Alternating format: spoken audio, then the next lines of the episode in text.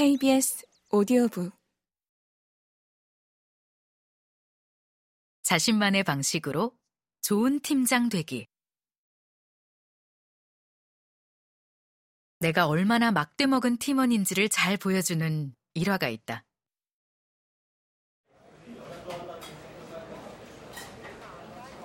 어느 날 팀 회식을 하다가 팀장님에게 말했다. 팀장님, 저는 팀장님이 정말 정말 좋아요. 이 말에는 한치의 과장도 없었다. 팀장님이 나를 뽑아줘서 나는 카피라이터가 될 수 있었고, 팀장님 덕분에 좋은 동료들을 만나게 되었고, 좋은 광고를 만들고, 좋은 팀에서 오래도록 일할 수가 있었다. 어디 그뿐인가.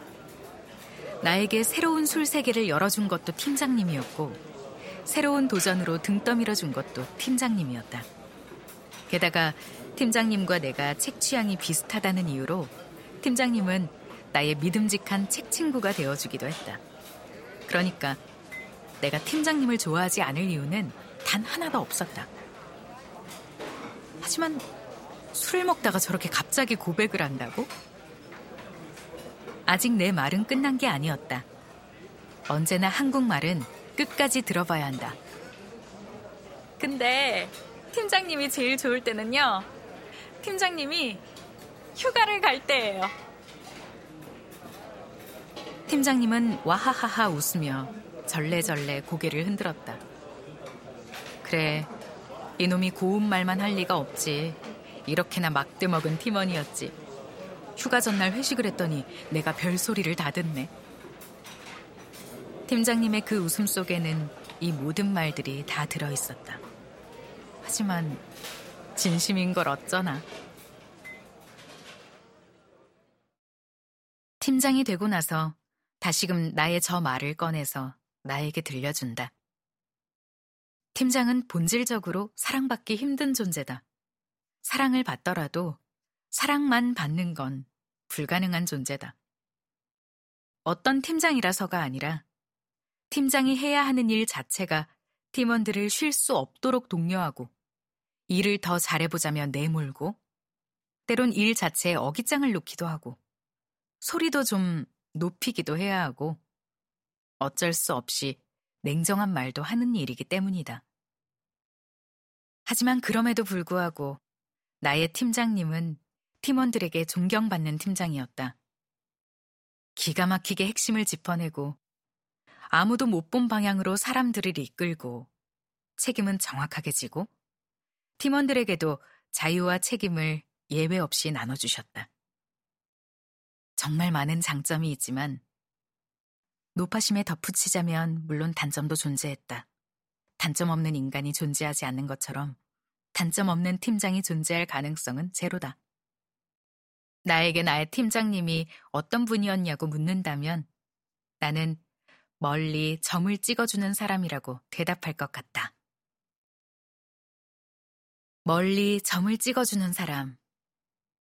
팀원이 생각지도 못한 곳에 점을 찍고 여기까지 가보자 라고 말하는 사람. 일을 지휘할 때에도 팀장님은 늘 먼 곳에 점을 찍었다. 눈앞의 문제에 급급한 우리에게 저 먼 곳에 빛이 있을 것 같다며 생각지도 못한 곳에 단호한 목표를 세우는 식이었다. 그 목표는 마치 다른 은하계의 행성처럼 보였다. 너무 멀고 거리조차 가늠할 수 없는. 우리가 저길 간다고? 상상할 수도 없는 일이었지만 그 점을 보며 허겁지겁 일하다가 정신을 차리면 실제 그곳에 우리가 도착해 있곤 했다. 팀장님은 일뿐만이 아니라 팀원 개개인에게도 늘 먼 곳에 점을 찍어주시고 그곳까지 스스로의 힘으로 가보도록 만드는 사람이었다. 그 부분이 나는 늘 존경스러웠다. 나의 어떤 면을 받기에 저분은 저토록 주저없이 먼 곳에 점을 찍을까? 저 주저없음에 내 능력이 과연 응답할 수 있을까?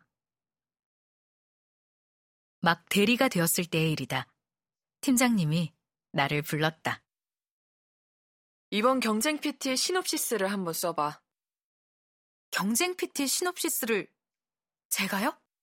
응. 너무 가볍게 말씀하셔서 정말 가벼운 일이라고 속을 뻔했다.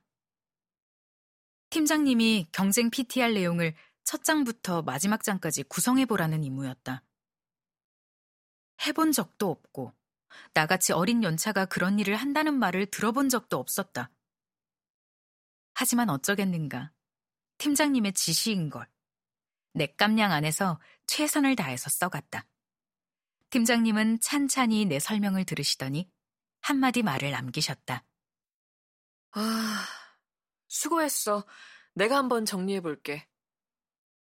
그리고 몇 시간 후, 내가 정리한 것과 완전히 다른 팀장님 버전의 시놉시스가 내 손에 넘어왔다.